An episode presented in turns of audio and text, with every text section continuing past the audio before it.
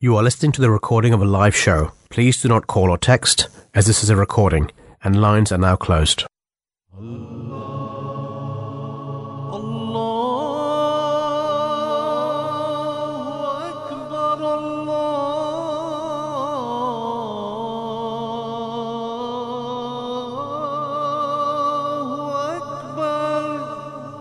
You're listening to the Voice of Islam Radio broadcasting on DAB and via the internet 24 hours a day. Assalamu alaikum and welcome to the Drive Time Show. And it's a Tuesday and it's wonderful to be here today. And it's the normal time, 4 till 6, two hours. First hour, we'll be talking about the economy. It's on your tip of your tongue all the time. You're probably having this conversation at work, at home, on the dinner table, even now, probably with your children, because you probably can't buy the things that you probably wanted. And I dare say it, Christmas is on its way, and I'm probably it's going to become as a conversation that's going to affect many people. And then also, we'll be talking about cannabis. Cannabis has always been around. It's a discussion that, again, we've had in so many aspects, in so many ways. And this discussion keeps coming around. But actually, you're seeing Germany now is thinking about making cannabis legal, and then we'll be discussing that at various moments of the show today. But as always, if any of these two subjects interest you, by all means get in touch. Give us a call on 0208 687 7878. And I'll ask my colleagues to tell me what the social media handle is because joining with me today is Zakaria and Saad. Welcome, guys, to this wonderful drive time show of two fantastic topics that we're covering today. So, what's the number? What's I've given a number. What's the social media? Well, um, on social media, um, on the Instagram story, we are asking a question to you, and uh, the the question is: Should recreational use of cannabis be legalized?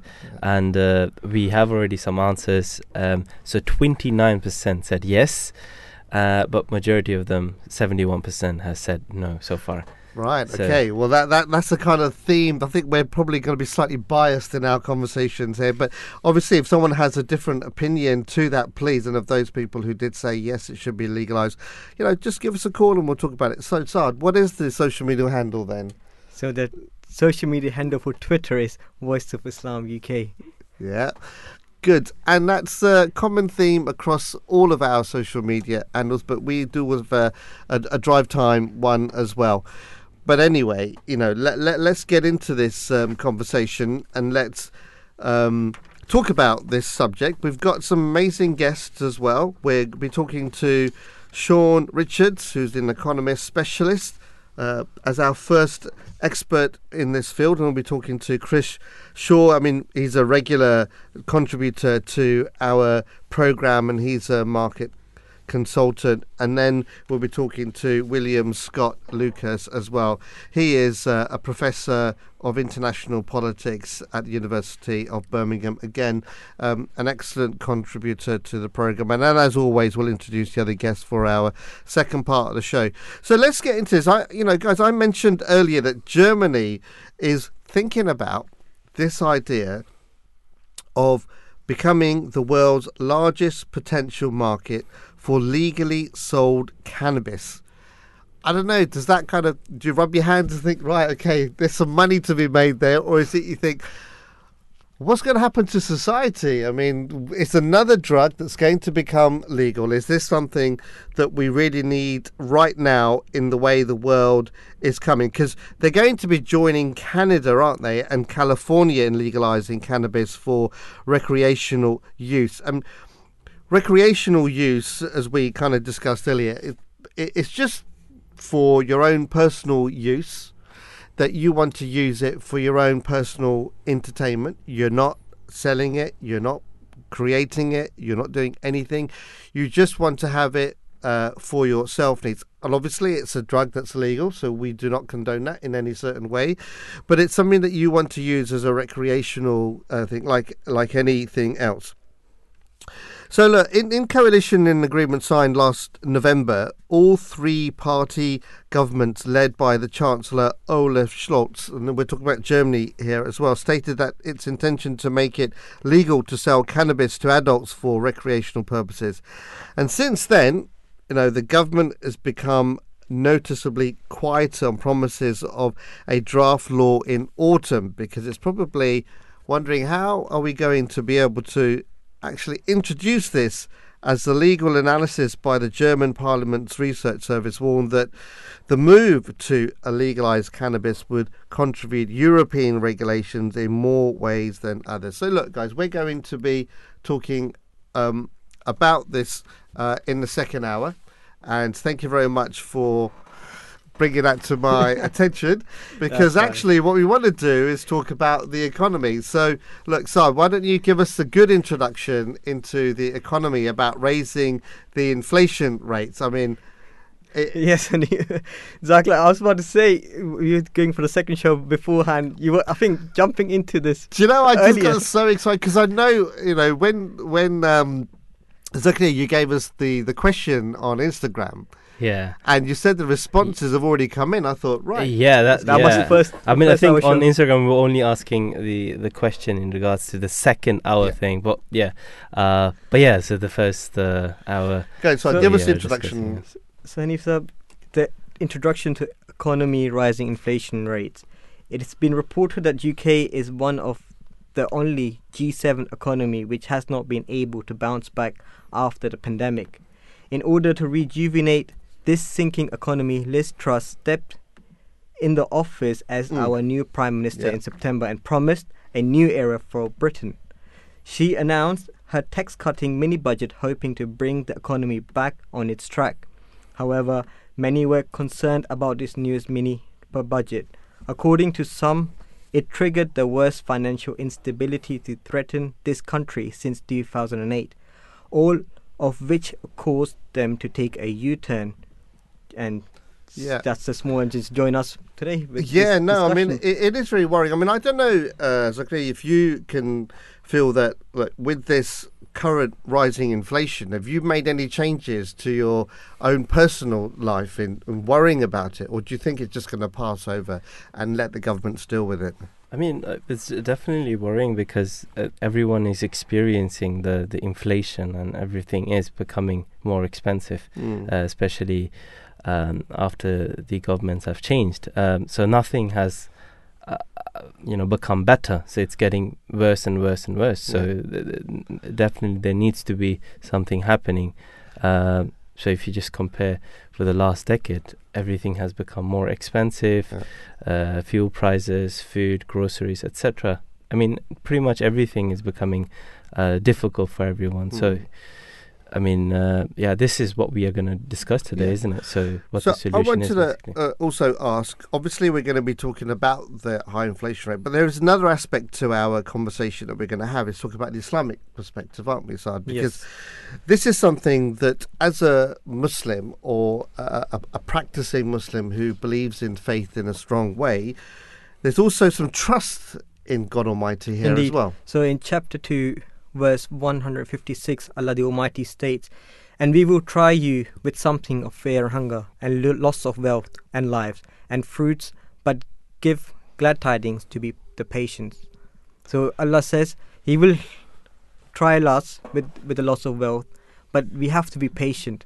You have to be patient and pray to Allah the Almighty. But as Allah, Allah the Almighty says, In Allah ma sabirin, Allah is with those who are patient.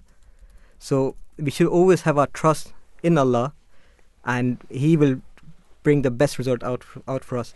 I'll tell you a small uh, incident I had. Yeah. I bought a car a couple of weeks back, a month back now, and I the gearbox went on it. It's quite expensive gearbox, as you know. Yeah. And uh, what happened is I got it done from someone else, not a reputable, a proper garage. yeah. Got it done cheap from somewhere else, and they said, okay, there's there's another part missing, which costs a grand and plus. But now I'm like, okay, I'm already down two thousand pound just to getting the gearbox fixed. There's not one grand to be spent on it. I was like, okay, I'll, I love it. Inshallah, make something with it. And I've been getting calls f- from from people and saying, okay, we want to buy your car as Right. it is. and we'll give you a good amount of money for this. and then all of your um, money that you spent on it, you could make more money and go and buy another car. Indeed. Uh, Is that because your intention was there that okay, I bought this car, but it's costing me a lot of money. What am I going to do now? And then did you say, you know, God, kind of get me out of this difficult situation? Yes, we, Yeah. have to pray to Allah all the all the time and be patient. And Allah has His ways with us.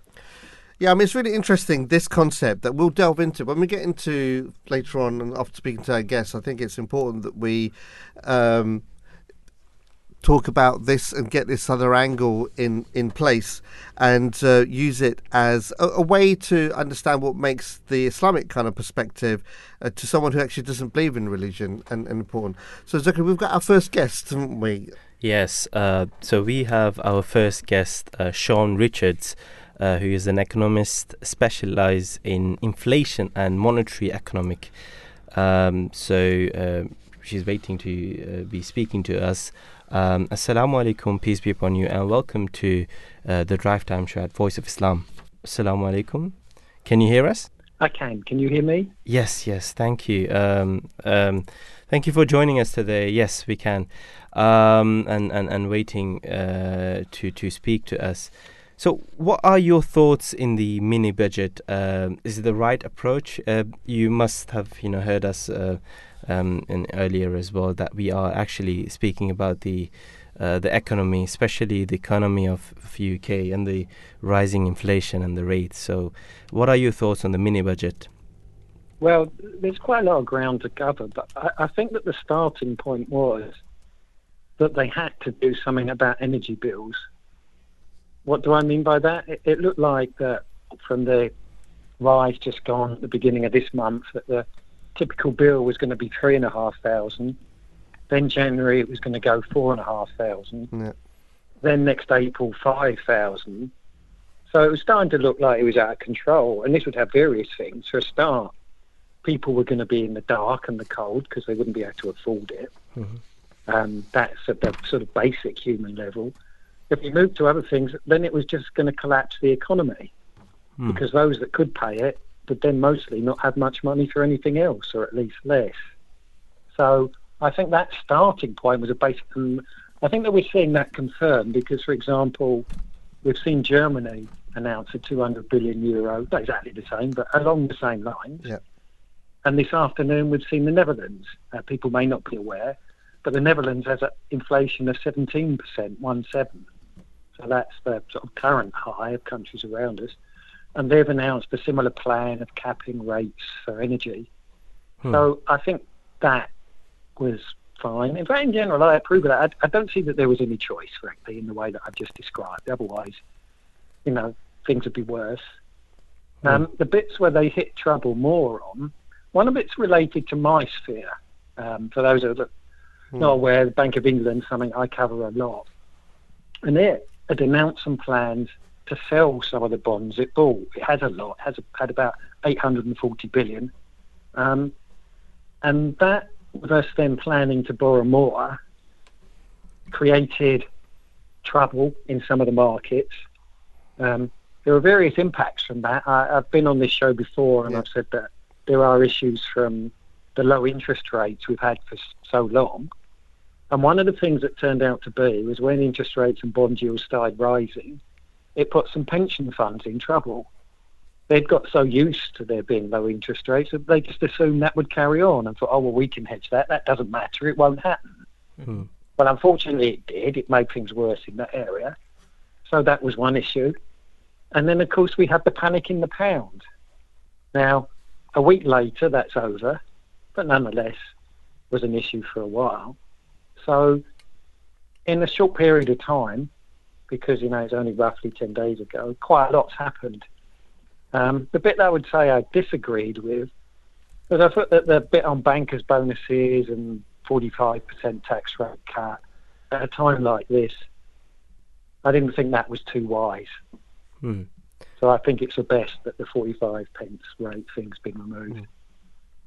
Okay, um, and and what about the tax cuts? Um, as you know, the uh, uh, what will the uh, implication of tax cuts in the long run be? Well, hopefully the economy will grow. The problem we're facing looking forwards is, and again, this is something that we haven't faced for a very long time. Younger people listening to this will have no idea, and I don't mean to be patronising to them. What I mean is they've lived through lives where this hasn't happened, whereby you have an economy that's slowing and looking like it might shrink, and then you've also got high inflation at the same time. And these things feed into each other. People can't afford things, they buy less, that's someone else's income a bit lower. And so you can get a downward spiral. So that's the thing that we were facing, and that's why they had the idea of sort of tax cuts to try and stop that. Now, some of it was the reversing of a tax rise because the previous Conservative government had raised national insurance, Hmm. and some of it was outright cuts for businesses and um, an income tax cut from next April.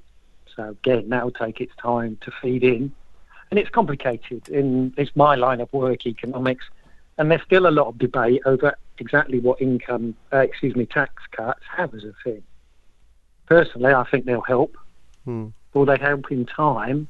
I'm afraid no one really knows. So, Sean, you know, regarding the tax cuts, all this is happening. Is that this talk has been going on for a very long time. You see them every day in, in the news. But do you think if the government did uh, had laid better grounds before in introducing this mini budget, would the situation be different? I think it might have helped. I think for a start, if they'd discussed it with more people, they might not have done the 45p tax cut in the first place, because I'm mm-hmm. sure quite a few have said, "Do you think that's very clever?" So I think it, it would it might have helped on that front. I think, and this is only surmise in my opinion here, I don't know. I think they thought that they were sort of clever doing it as you know a grand announcement. Look what we can do, and it backfired. Okay. Sean, now the scary question I have is infl- inflation going to increase in the future? Um, I'm hopeful that some of the things will start to decline because one of the real pressures we've seen is energy prices, Mm-hmm. and hopefully we can start to come to terms with that a little bit, and we could reorganise things. I mean, in certain areas, there've been big profits for companies. Like, for example, I know that people don't often say this, but the wind farms must be making a lot of money. Okay. So, for instance, we could tax them and, or at least get the prices reduced. Some of it we produce. Um, sh- sure. Thanks for answering those questions. I, I, I, I had a couple um, for myself as well. I mean, it, this um, idea that where you allow the rich people to keep their money and then to be able to spend it, and it comes down and trickles down. I mean, they refer to it as trickle down economic. Do, do you think that is the right way forward? Although uh, Kwasi Kwarteng has changed his mind on the is it 40 45,000 um, interest rate sorry uh, tax rate uh, to be to, to be withdrawn to go back to how it was do you think this trickle down economic could work or does work Um, and elements of it. I mean, obviously, for those that they employ, it works. The danger is with that sort of thing is that you end up with a bit of a ghetto economy where the money swirls around amongst the rich.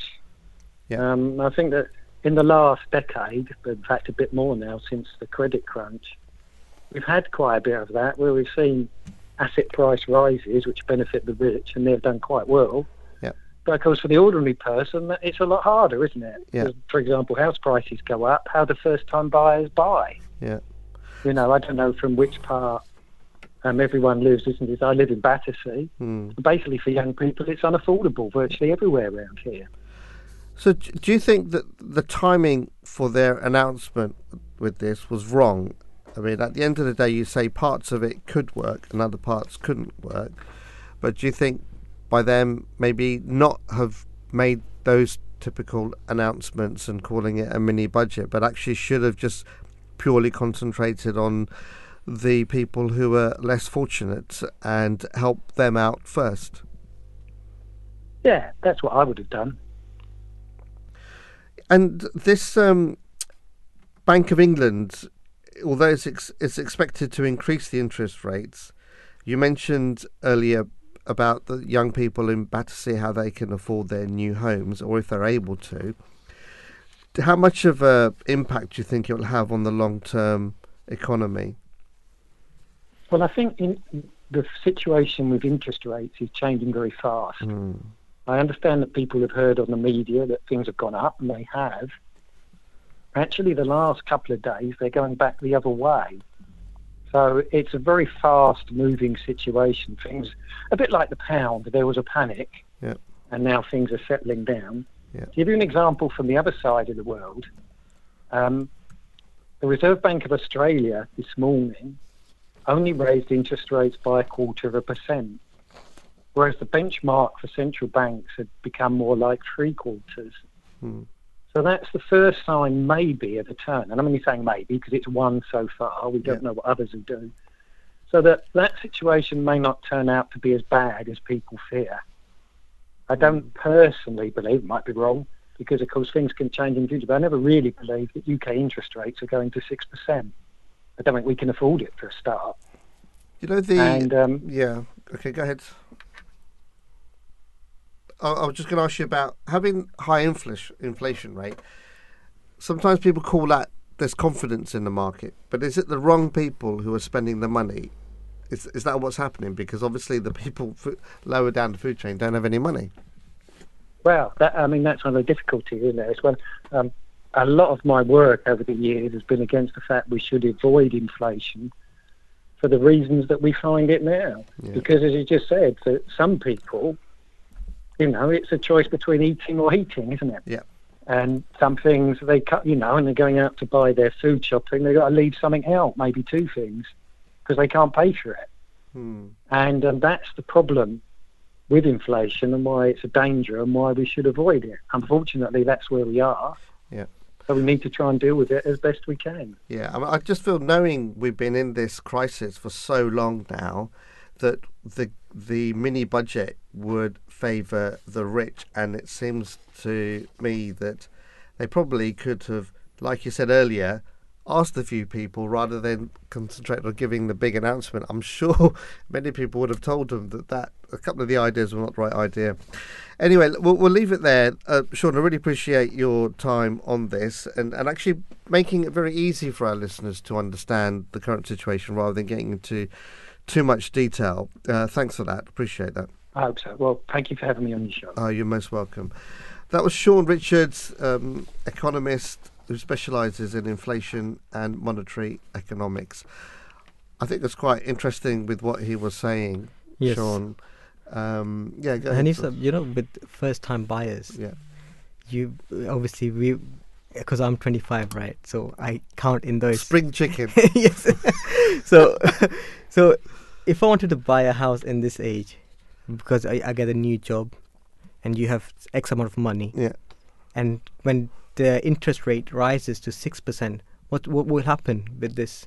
Because we are right now at four percent roughly, but it's four something, four point four five, I believe. yeah. I mean, it, it, like Sean was saying, it potentially could go up to six, or if not 6%. higher. But it depends in which industries you are. Some things like you know the fuel prices just went crazy. They? they, to the, I remember diesel from one pound in during pandemic time. I put for one pound, Yeah. and now it's near two pound. Yeah.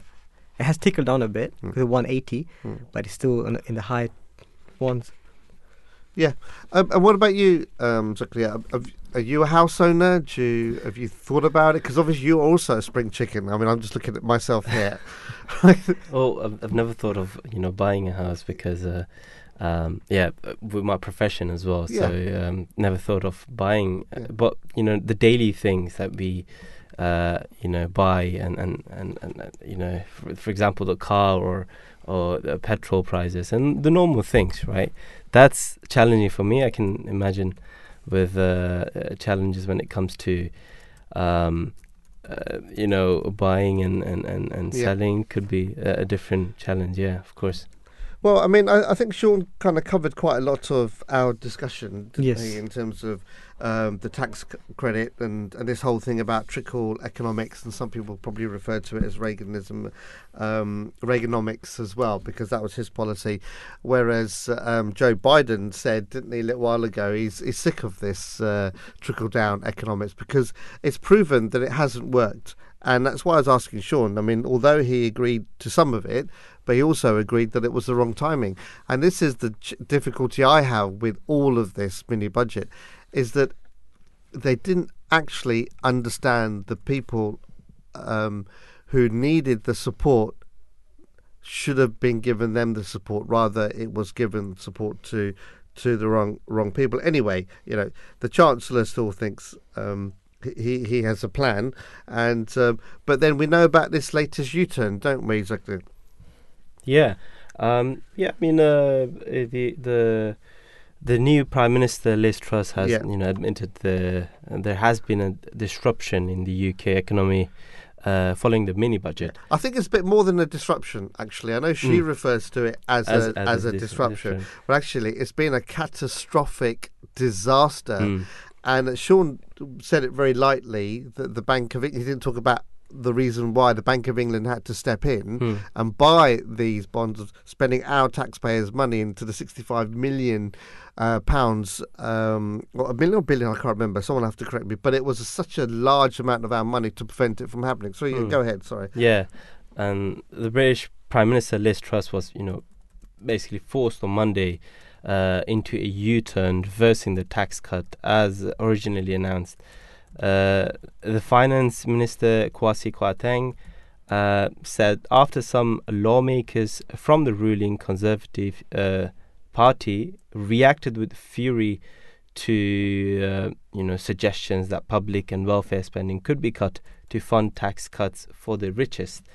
Uh, well, it's it's a benefit for the richest, but for the majority of the, the people, it's it's a loss and, and a huge uh, shock as well. Now, they are planning to come up with a new course to revive the revive the economy as well. So uh, yeah, this is this is basically uh, the latest U-turn that Yeah. they're they're doing. Yeah. So regarding this in the Holy Quran, on e- economy, it's it's stated in the world they acknowledge the rights of those who asked and those who cannot, uh, who could not, who could not. So that's chapter fifty-one, verse twenty, which means the objectives of the Islamic economic system is to secure the widest and the most benefit distri- distribution of wealth through institutions set up by it and through moral exhaustions. Yes, and also I'm sorry, I'm cutting I'm cutting short here. We have on hold Chris Shaw, and he is a regular guest with us on Voice of Islam. He is a market consultant with over two decades of broadcasting experience, specializing in PR, media relations, politics, and economics. So, with this short introduction, I would like to welcome Chris Shaw to the show. Assalamu alaikum wa rahmatullahi wa barakatuh. Peace be upon you, Chris Shaw. How are you? Thank you very much indeed. I'm, I'm, I'm absolutely fine. It's lovely to be back on your show once again. Thank you. Thank you. So, Chris Shaw, the question I have today for you is the count. The Chancellor said that the government wanted to turn the vicious cycle of stagnation into a virtuous cycle of growth. Do you see the prospect of growth in this mini budget? Well, in, in, in essence, I, I, I don't, I'm afraid, and, and allow me allow me to explain. Of course. Um, in, in, in an economy like, like ours, um, you know, very, very much a, a a market-based economy where, where consumption is king, um, economic prosperity is linked to that consumption. So the, the one thing that you don't do is make it either less appealing to consume or impossible for people to afford to be able to consume. So if you're a wealthy person with a, with a well-paid job, shall we say, the current chancellor and prime minister are your friends.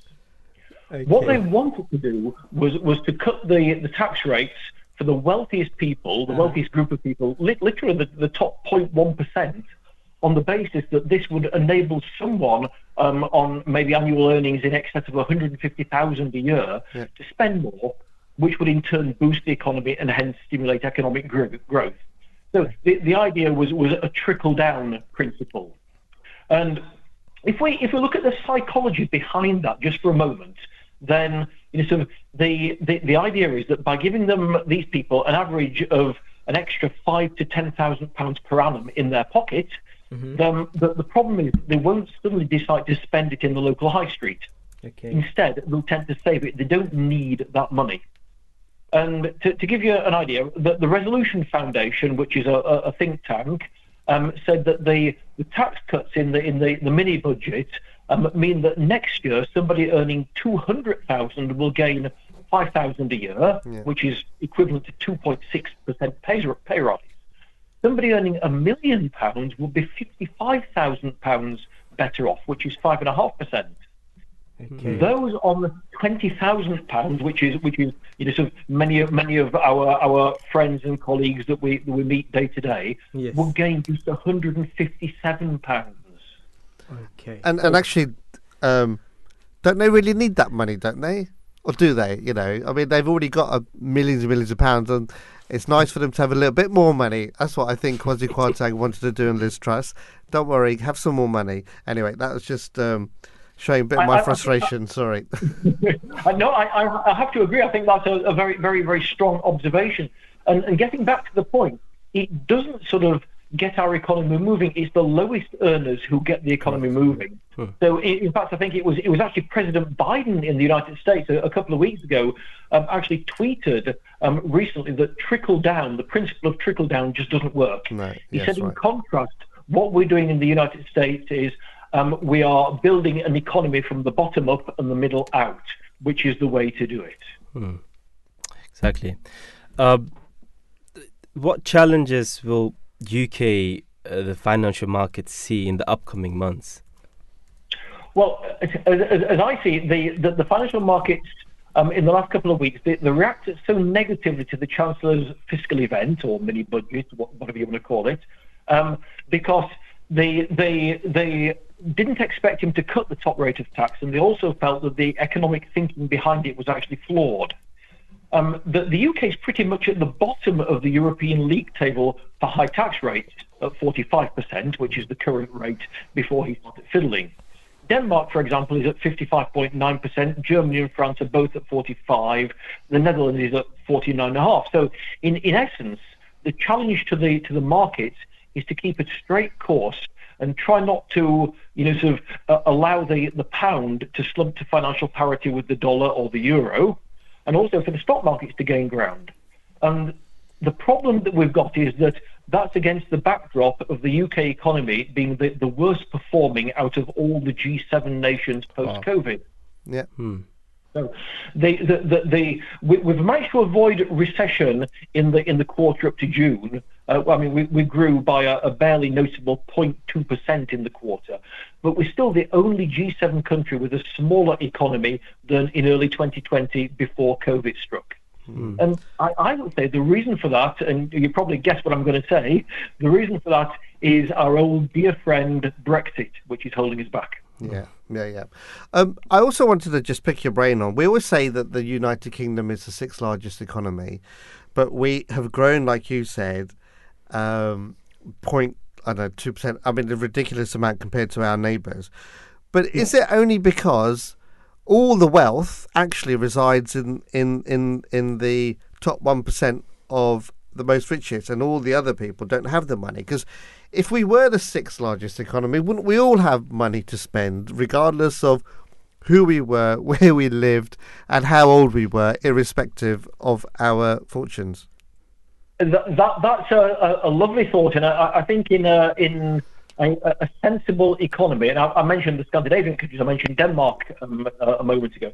The Scandinavian countries um, are wealthy countries, but they are much more equal, much more egalitarian. The, the wealth is is distributed among more people, and that's really the, the function of the state to do that. Because some people will be, you know, sort of more able to to generate revenue and money and savings than others will. And it's up to the state to distribute it according to, you know, needs and abilities, in a sense. It sounds a little bit Marxist, but uh, not really. But um, to, to make it so that everybody has a fair share and a fair slice and contributes to society in their own way.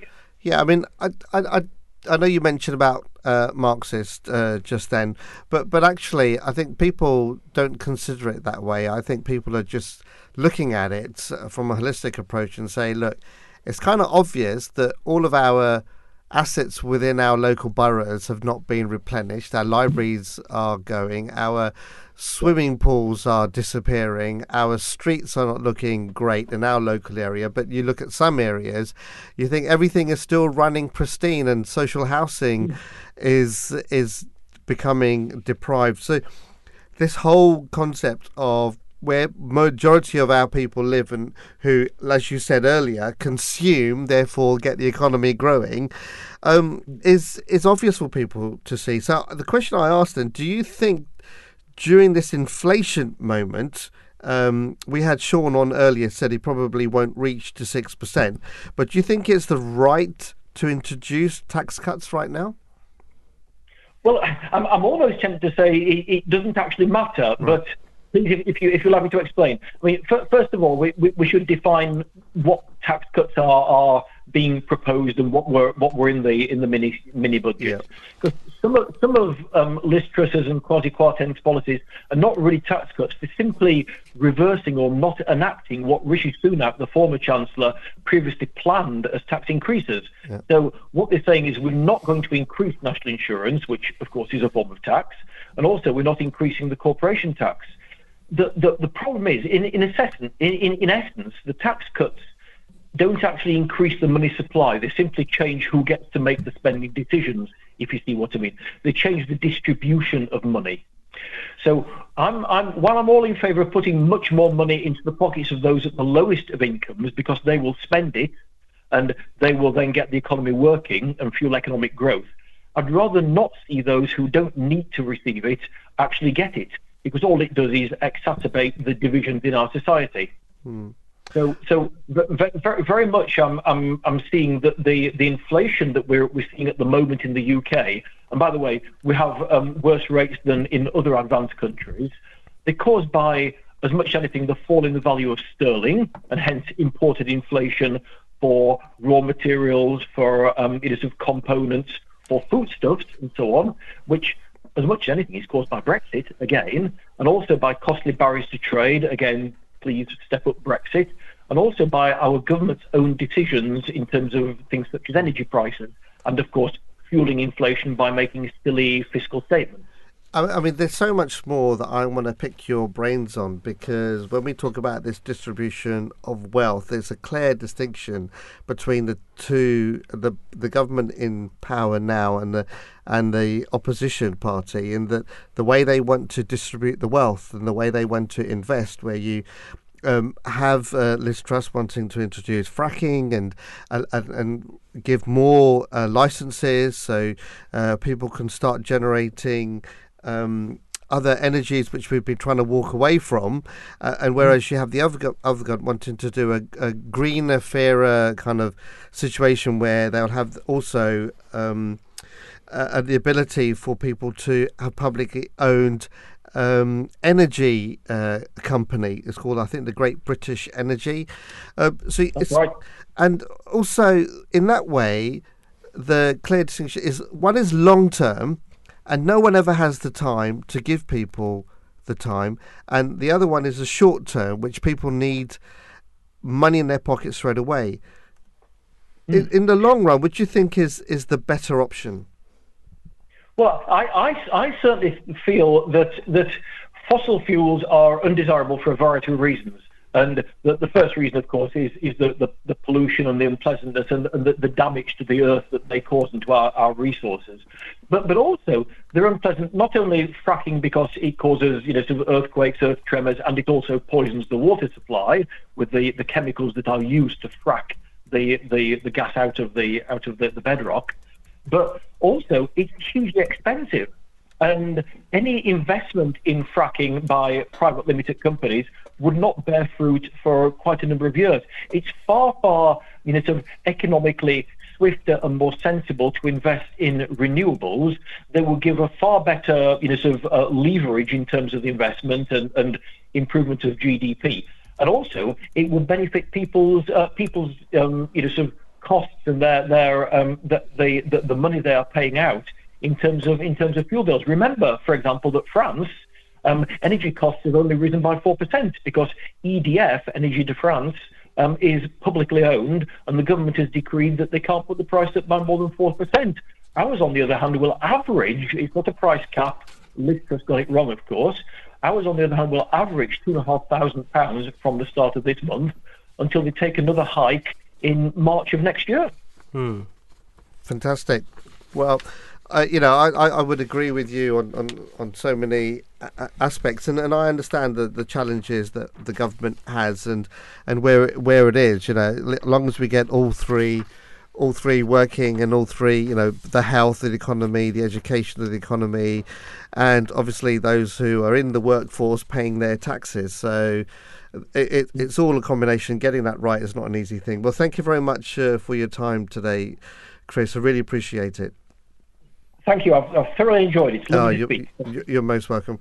Uh, so, guys, that was Chris Shaw. He's uh, obviously one of our regular contributors to the uh, to the program, and he's a markets consultant with like more than two decades uh, of experience and specialises in PR and media relations and politics and economics. So it's great to get his perspective, um, which uh, was slightly different from Sean's uh, Richard's perspective.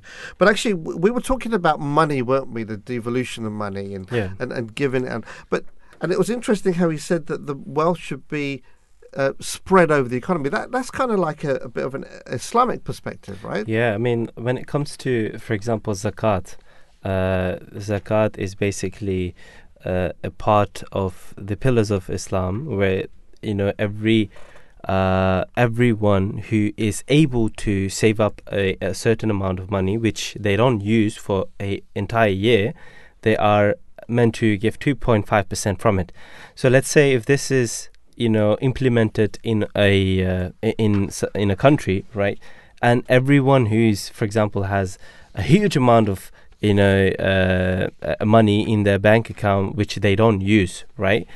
Uh, if that's been distributed just in one year, imagine how much wealth could be distributed to the poorer people. Because I'm, I'm pretty sure those people who can't buy or who can't um, you know you can't pay for the for, for, for uh, you know for the essentials or for, for the electricity bill or for the um, you know heater for example right i mean they, they you know they can't a- afford it right but, but then when the implementation uh, implementation of zakat has Yeah. been done in and just just one year right So, you mentioned the word zakat Yep. a couple of times. That's one of the pillars of Islam. well that's right? one of the pillars of Yeah. islam so that's basically the, the meaning of zakat is purifying yourself right so the excess money that you're not using that you know you're purifying it you're giving it out so that the poorer people they can use it or that could be used for the poorer people um yeah i mean um, this is this is the best solution for for for poverty or or uh, in inflation or any type of you know economic crisis There's another thing I want to talk to you about, and Saad, maybe you might be able to answer. Well, what we do, we're going to talk to our, our next guest anyway, but it's this concept of interest. Obviously, in Islam, there is no interest. And if you look back in the history of this country, interest is, is relatively a new concept. And when interest was introduced into this country, the the Church of England at that time said they didn't want it because they didn't believe in the concept of interest. They didn't th- thought it was the right thing. But eventually, it was brought in, although they didn't want it. And and obviously, today interest is not um, uh, something that um, the Islamic faith actually promotes in any way. Um, but I'll be interested to get your thoughts on that. But but just for that, I want to introduce our next guest who's been waiting is is William Scott Lucas, who is a professor of international politics at the University of Birmingham and the founder of EA Worldview. And uh, although Professor is in Birmingham, it is also the place where the Tory Party conference is also taking place at the heart of politics, which is probably exciting you very much, Professor. So thank you very much for joining us today on the Drive Time Show. Assalamu alaikum. It's a pleasure to be here with you. Thank you. Uh, wa alaikum assalam. Uh, may peace be upon you as well. I- I'll just lead into my first question and then I'll let my co presenters ask you the others. Uh, some analysts predict that the current conditions will lead to a recession at the end of next year and the positive effects of tax cuts will have faded by the time of next year? It's a long winded question and it may take a bit of time to answer. But do you agree to that statement? Well, here's the situation uh, briefly. Even before the Truss government came in, uh, we were on the verge of a recession this year, not next year, but this year.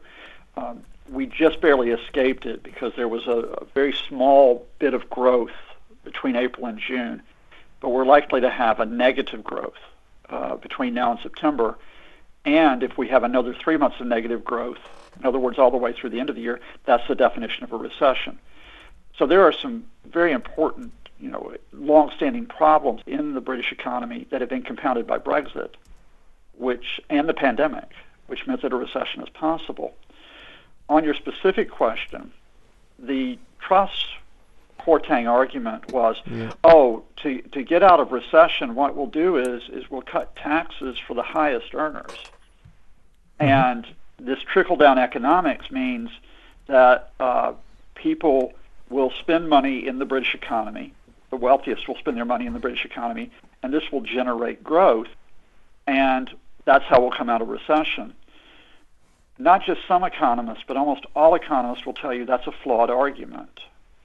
Because when people at the top get tax cuts, and we saw this in the United States in the 1980s mm-hmm. during the Reagan years, they don't necessarily spend it on going down to the corner shops here in UK mm-hmm. or buying goods and services from people that generate jobs and income. They might spend their money on buying things from overseas, you know, nice little goodies from the US or from Asia, right? Yeah. Or they might just save their money. They might just put it away. And if they do that, you don't get that trickle down effect. And so, very quickly, when Kwasi Kwarteng in his mini budget, his quasi budget, um, announced these tax cuts, particularly the cut in top rate tax from 45 to 40 percent, as part of a growth agenda, not just economists, but the market itself said, no, that, that's not the way this works. We're not going to see growth out of this. Yeah. And that's part of the reason you had such an immediate reaction against that budget. Yeah.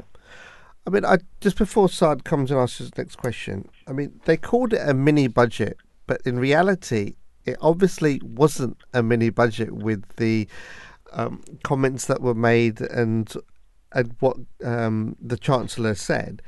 Was was it because this is a political question and I don't know the answer to this? Is it they called it a mini budget so the OBR didn't need to have a look at it and could have told them actually what you're doing and what you're suggesting is probably not a good thing what all the economists did and actually they were told by the market when the value of the pound dropped anyway. I mean is that a technical term why they never why they called it a mini budget and didn't have to call it a budget?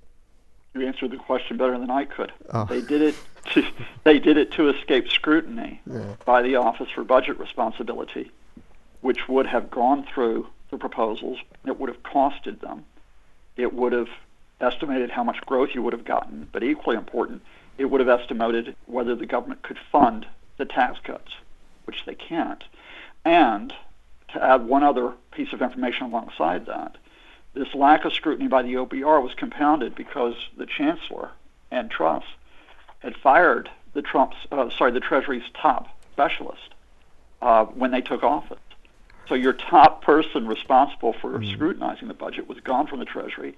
The OBR wasn't brought in, and they could get away with all of this by saying, well, you know, it's not really a budget, even though it had these very, very uh, sweeping proposals. So, show, um, William, sorry. So this mini budget, right? Has it will it affect the housing market then? Yes, and it, it affects the housing market because of the effects of the budget. So, if I could explain, when the budget was presented, or if you have to say mini budget or quasi budget, Mm-hmm. the people immediately noticed well, you are losing tens of billions of pounds, probably more than 40 billions of pounds in revenue very quickly. Wow. And when you lose 40 billion pounds of revenue, the government has to make it up from somewhere, Yeah. right? Otherwise, it goes bankrupt. Yes. So how does it do that? Well, the government has to borrow the money. Okay. When you borrow the money, let me just go one step further. When you borrow the money and go one step further, it drives up interest rates because there's more demand for borrowing. when you drive up interest rates, it makes it more difficult purchase a house because unless you can pay for it up front in cash, you have to borrow, which means two things. One is people who were already on mortgages would see the cost of those mortgages, if they were not on a fixed rate, go up by several hundred pounds per month.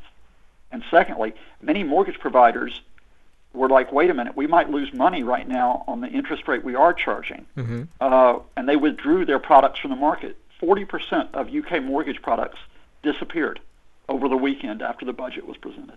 William, um, how does uh, how do you see the Bank of England's approach towards uh, the rising inflation? Well, there's a, a general answer to that, and then there's a specific in light of the you know the this mess that Truss and Kwarteng caused. The general approach of the Bank of England, of course, was to try to limit the rise in inflation with gradual increases in the interest rate. Now, why do they do that? Because the worry here is is that if you begin to get the inflation rate edging upwards and upwards, well, it wasn't just going upwards and upwards. Because of the rise in our, our cost of living, especially our energy cost, the Bank of England was projecting a 13% inflation rate, the highest in 40 years, and rising to 18% by the end of the year. And so that's why they began raising interest rates gradually over the summer. Now, when this quasi budget was presented, um, the effect of this, with such an increase in what would be government borrowing, meant that the interest rates would not have to be raised gradually, they would have to be raised quite significantly. And so this happens in two ways. One is is that the Bank of England meets every so often to raise rates, to say it goes up a quarter of a percent or half a percent. But even before the Bank of England meets, the markets predict where the interest rates are going to go by through the bond market. And whereas our interest rates right now are around about two and a quarter percent, the estimate of the markets is is that unless there was something done to correct this mini budget, interest rates would be six percent Yeah. by the end of this year. Yeah. And that, that would have created even more tor- turmoil, but we still don't know if that's going to happen, although the pound um, value is settling down. Well, Professor, thank you very much. And we are approaching the top of the hour, so unfortunately, we'd love to talk to you some more. It's been a really rollercoaster one hour. So I just want to say thank you very much for your time today and actually giving us a real clear. Um, example and thought process for our listeners to understand this really complex situation. None of us are economists, so thank you very much uh, for your time, Professor. Thank you. Peace to you and all your listeners. Thank you very much, and may peace be upon you as well.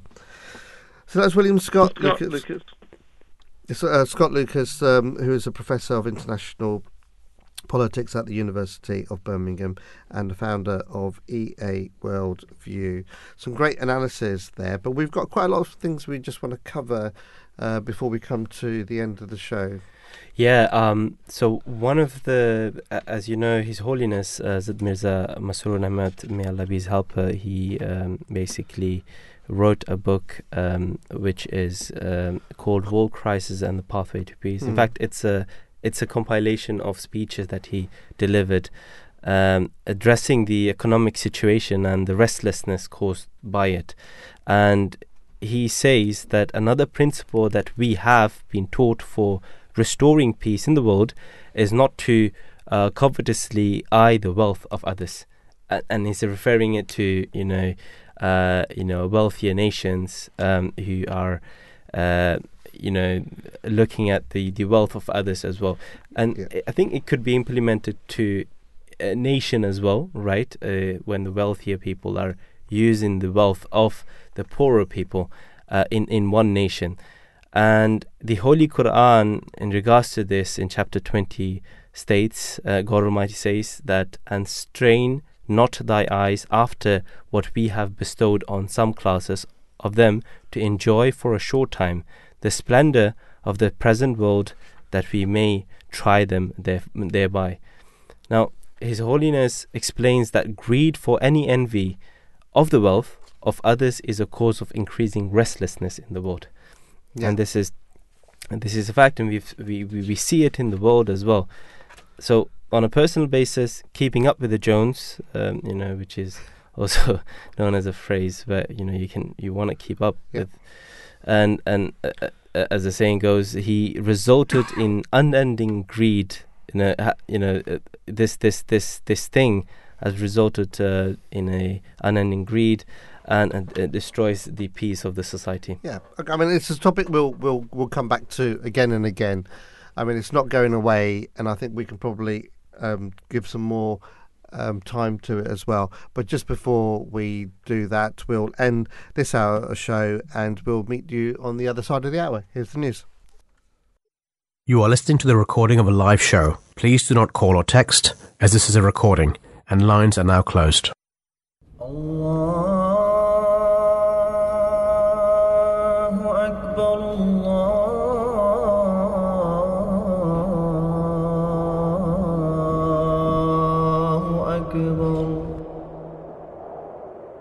الله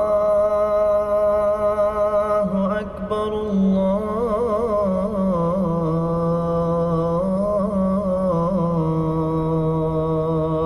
أكبر. أشهد أن لا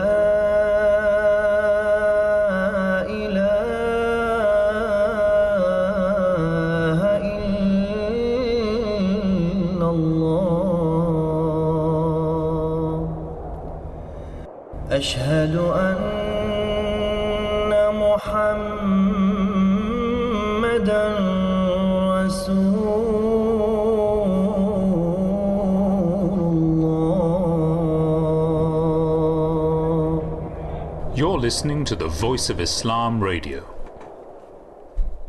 Welcome back, and thank you for staying with us for the second hour of the Drive Time Show today on Tuesday, the 4th of October. God, Saad, it's like near the end of the year. We're in month 10 already. Yes, Hanif. I can't believe it. I mean, every time I come here and I say the date, I think this is years nearly over. It'll be 2023 soon. I mean, where has the time gone? Well, 2020 went with the pandemic. 2021 with with, with that, that also went with the pandemic. yeah. So that 22 was our basically our 2020 now. That's right. Um, and obviously, you know, so many of the world international events also just just left their um, whatever it was and kept it the same date, although had moved on in the year as well, just Yes. as you explained. So yeah, well, thank you for staying with us. This uh, next topic we're going to be talking about is quite controversial in many people's minds, and uh, is actually quite simple in others because when you look at the facts and figures, you can make up your own mind, and it's really interesting to see what's happening with the results that uh, we asked the question on this subject. And the subject that we're talking about today is the legalization of cannabis around the world. And um, we'll talk about some of the countries that are thinking about it, those that have already done it, and those what are seeing the responses to the effects of making that decision. But the question that we've been asking on Instagram is that should the recreational use of cannabis be legalized? And actually it's a clear majority that it shouldn't be at the moment. But if throughout the discussion that we're having you change your mind let's see if that um, statistic changes from 29% saying yes and 71% saying no. And let, let's see what happens on there. Because Saad uh, you know Germany has been mulling over this um, this you know this idea of legalizing cannabis. And it soon is going to become the world's largest potential market for legally sold cannabis. I mean like i said earlier other countries like canada and california have been doing this as well. And there's so much and this debate on whether the legalization of marijuana is beneficial or not is a very polarized one especially for someone like yourself who who meets and speaks to many people, many children, many families, and, and being a responsible person in the community, and obviously being a faith leader as well. I mean, you probably have experienced meeting people with understanding the consequences of this drug. So it'd be really good to get your perspective on that as well. And there are those who support it. and those who are very strong and firm, who definitely believe that it has helped them, especially through um, the medical side of things, and it's understanding what what is right, what is wrong, because it, I, for me personally, I think it boils down to what my kind of faith describes Indeed. and what the, what the benefits are and how we can safeguard society. Um, but but there's a lot more, uh, especially for medical reasons. We'll get into that in, in any way. But if you want to just give us sort an introduction for the argument for um, for it to be legalized, um, and then we can get Zakaria to talk about the kind of against, and then we can probably get into the, the debate. you chose me for the four, right? That's right, For the yeah. pros. So I just been to New York, Yeah. and you see the, the biggest shop there is uh, that's a weed shop just over there. I think as, as I told you beforehand, Yeah. that's where you chose me, chose me for the four, right?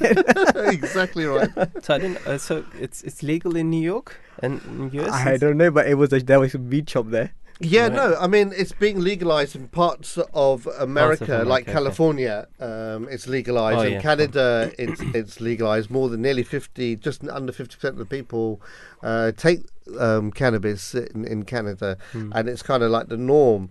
Uh, but maybe- obviously, there are some serious, Yes. strong arguments for it. Right? Indeed, um, the, one of the one of the arguments is there will be higher standards of safety if for the approach approach with the drugs, and but governments would also benefit as they would be able to tackle down underground drug trades and while profiting from the sale uh, of the drugs.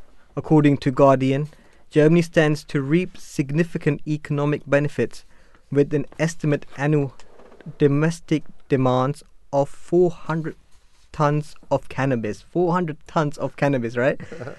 and this is quite uh, a large amount. HUCAP institution predicts Germany stands to gain about 4.7, not million, but billion euros. So it's roughly about 4 billion Hmm. pound a year through addition, um, additional tax intakes as well as cost savings from no longer prosecuting those who enjoy a spliff or two. Yeah, I know. When you talk about those numbers of about four billion pound, that's that's kind of half the budget of our annual budget for the NHS. you know? we- So it's quite a lot. So if you imagine the what you would personally get from that, and, and like it said earlier, like you mentioned, is you're not spending time prosecuting. The police force are now concentrating on other types of drugs. You might have people benefiting from it. But you know, you can see why a country would be quite attracted to As it. we was talking in the first hour about Hmm. economic crisis, that's an economic boost right there. If you if you're keeping as a four, then I was, okay, that's an economic boost right there. Then Yeah, th- that's exactly right. So it makes it a really compelling argument, but there are reasons against it, right? So Well, uh, there are who uh, are against it, of course. Uh, those against legalization point out that marijuana is addictive, of course, as you know, and uh, like like all, in, in, it's more addictive than uh, just just uh, you know smoking a cigarette, of course, and and the dependence on the drug would only increase with legalization. Uh, growing the drug is already bad for the environment, so uh, but making it s- so easy to grow, sell, and distribute would also mean that um, children are exposed to it from a very uh, early age, um, desensitizing them to the harms and the addictive nature of the drug. So if you, if you allow them, uh, if if you say that this is illegal, this is a drug, and you can use them, then they're, they're introduced in a earlier uh, age to drugs, and maybe this could be a a reason why they would you know try out other sorts of drugs as well. I I have I had my you know one of my best friends Hmm. uh, in in in uh, uh, so one of my best friends. I remember that um, he was addicted to uh, marijuana. He used to get it from Holland. Uh, Yeah. So the neighboring country of Belgium. So uh, th- every weekend he used to drive down and get it to UK uh, to um, to Belgium, and Yeah. he was very addictive. And he, of course, you know, someone who's addictive to to something, and uh, they also want to try out different things because they have, you know, tasted you know the hallucination of Yeah. um, would you say halluc- halluc- hallucination hallucination of it, for, yeah. for marijuana or Yeah. or being high? Uh, of course, they they want to try something which is more interesting. And yeah, my friend was affected by other sorts of drugs as well. So, you know, of course, I. Uh, uh, with my own experience with my uh, with my best friends, uh, you know, of course, we would never say that this is something which is uh, okay to legalize. I mean, it was not legal in UK, uh, in in Belgium back Mm. in the days, but still, you know, because it was legal in Holland, uh, th- they used to go there and get it in an easy way and and, and, and consume it. So, well, we talk about the financial benefits, but we talk about the mental health, the the emotion side of it. You know, it's it's a very easy decision to decide what you think is right and what you think is is, is wrong. But but Saad, th- there are some who start using cannabis at a young age, isn't Yes. it? And especially when we know that um, there is, by using it, an increased use of developing mental health like schizophrenia. And some people who don't have that sometimes develop it and then it's hard to snap out of it. I mean, in your experience, what, what are you seeing there? So, uh, Hanif, you know, right now we have movies, dramas, serials coming out Mm. which promote drugs as an open use, making it desensitized, desen- desensitive, right? So it's like it's it making it a norm for everyone, saying, okay, you can use it, it won't affect you, but it does affect you in the long term. It will give you a sh- um, small high for the meantime, and it will give you that kick to be in that social group of yours. But on the long term it will affect your body. It will affect your health. It will um, cause some damages in, internally which you did which we do not know about until the doctor says okay you have this and this and that.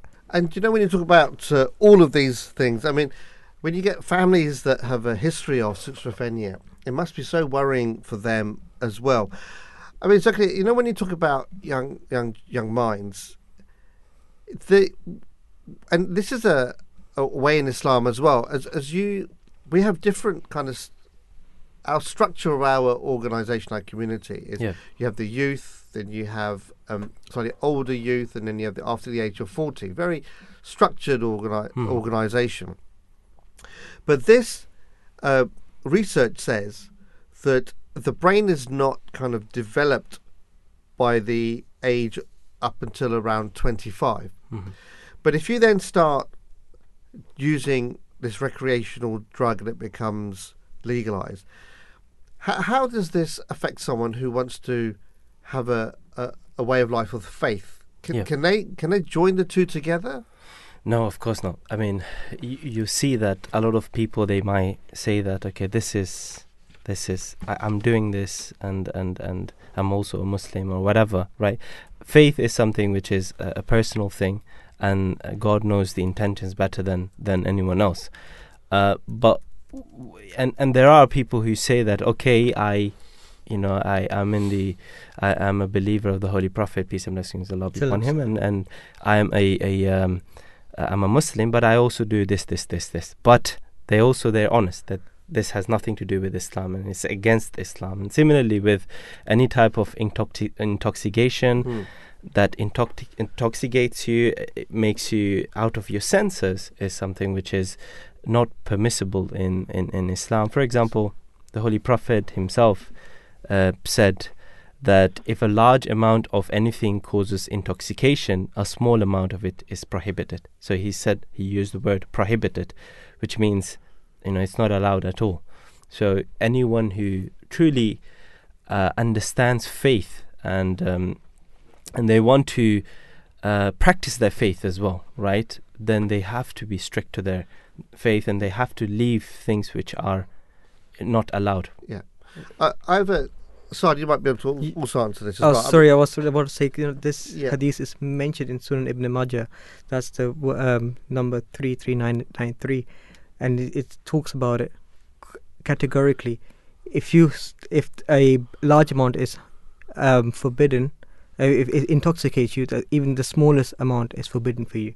Mm. Simple words. Hmm. We, c- we, you can't go against it, right? You, e- even the Holy Quran says, "La taqrabu salah wa wa antum sukara." Yep. Uh, uh, yeah. Exactly. Oh, you, oh, you believers, do not go to prayer when you're in the state of intoxication. Hmm. So you, you're not even allowed to pray in that state. So we have to be really careful when we when we're dealing with these people, obviously, and we should tell them, okay, this is, uh, you have this issue. We should help them and guide them, and get them the best help Okay. they can get. So, although it's forbidden categorically, but we know that God is most merciful and ever forgiving. Yes. And this is a personal relationship. We discuss this all the time on our program, don't we? About Mm. your relationship uh, that you have with your God Almighty and the struggle that you have. So, say you have someone like you're saying who, and your friend is okay, who, who smokes uh, marijuana, but you, you're no judge, jury. Yep. God Indeed. Almighty is the decision maker in whatever happens. But you, you have to just tell them what you believe and leave it up to. to up to them because religion like Islam is not something that's forced down people. Indeed. It's your own personal choice. Mhm. And and this is where the difficulty happens, right? Because one on one side Islam is not a religion that forces people to do things that they don't want to do, but on the other hand, people have choice. People have choice, right? Yeah. Well, But well, how do you deal with that? Uh, if someone approaches you and say, "Well, look, I, I'm a I'm a practicing Muslim. I believe in God Almighty. I'm from an Abrahamic faith, but I struggle with it. How how, would you help them?" Right. So, I I would say that um, um, when when you're struggling with something, you have to distance yourself from that thing. For example, when it comes to intoxication, when it comes to cannabis, then you should try not to go in such an environment where you, it's available to you, right? yeah. So and and the Holy Prophet peace and blessings of Allah be upon him. Remember, in one of these, uh, one of his sayings, he said that if you make want to make any improvement in your life, spirituality or anything, Yeah. then you do it small by small, s- bit by bit, and then you look back what improvement you have done, right? And when it comes to intoxication or something that is difficult for you to get rid of, then you should always stay away from from wherever you get it or for example if you have friends you do it together right? You just just make sure that you don't go. And if for example you have a buyer you buy it from somewhere just make sure that you don't go. And uh, as a muslim you know god almighty has given this option of tawbah which is uh, you know repentance Yeah. right? And he says that it doesn't matter what sin you've made as long as you truly ask for forgiveness with the intention with the pure intention from the bottom of your heart that you will not do it again right then it's ex- you know for example you do it and you repent as well and you say god please help me i want to get rid of this Yeah. and then you definitely see a change in yourself but then you need to put that effort as well for not.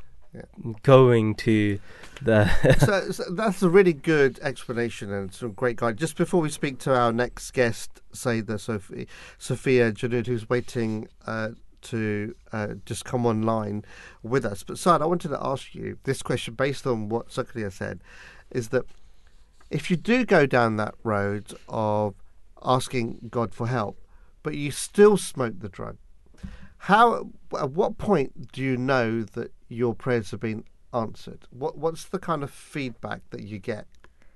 Well, Hanif, that's a really difficult question you have given me, right? Look, we as human beings are weak, right? We have our downfalls, but if you pick up pick up ourselves again, right? And in one of the sayings, it says, "If you put, if you take one step towards Allah, Allah will take two steps towards you. Mm. If you walk to Him, He runs to you." Yeah. And that's the you have. He himself has to take the first step in stopping it. If he says, "Okay, I, I won't be doing this today," and Allah will help him. Okay, he's done. He's, he's put his input in. Allah will help him stop it. Yeah. First, uh, and the next day comes, and he was like, "Okay, I've done it yesterday. I didn't do it yesterday. Sorry, and today I won't do it again." Allah will help him again. Allah, will, if, but you have to be patient. having having trust in You have to yourself be- and Yeah. in God Indeed, Almighty. you- Allah is always with those who are patient. In Allah sabirin. That's all. I always been mentioning this verse, right? Because I've been witnessing it. Yeah. You have to be patient, and you have to be faithful. So inna Allah ma sabirin means that sh- uh, Surely Allah is with those who are patient. patient yeah. Right. Okay. And, and that's a really good example. So I'm going to press you again later. Of course. But I'm going to take our first guest who, who's waiting because I want to, uh, because this medical question keeps coming up. People Yes. who are on chemo, people who Yeah. generally uh, there is no medication for them that in the world we know now, but um, other things like CBD can potentially help. So, what what's the perspective on that for listeners? So, but anyway, so why don't just introduce our next guest, who uh, may, maybe she can answer the question as well that I, I, I've just posed to you guys. Uh, I've got Seda Sophia Janud, who's a medical student at the University of Calgary, who's joining us today. Um, sister, thank you very much for joining us, and thank, welcome to the Drive Time Show. Thank you very much. I mean, I'll ask you the first question, but I know my, my co-presenter got lots of questions to ask you. But I want to ask that as the society becomes more and more decentralized with the use of drugs, you see it everywhere. And Saad mentioned it earlier as well that you see on TV, you see it on, on movies, you just talk about it in, in, in public as if it's kind of something that you do, especially when it comes to recreational drugs. And people seem to believe that its effects are nothing too serious. But as someone in your medical field, can you kind of refute this point of view surrounding marijuana, or do you still, or or do you think it's okay being a student yourself? No, I think you're right. This is actually a very common perception nowadays.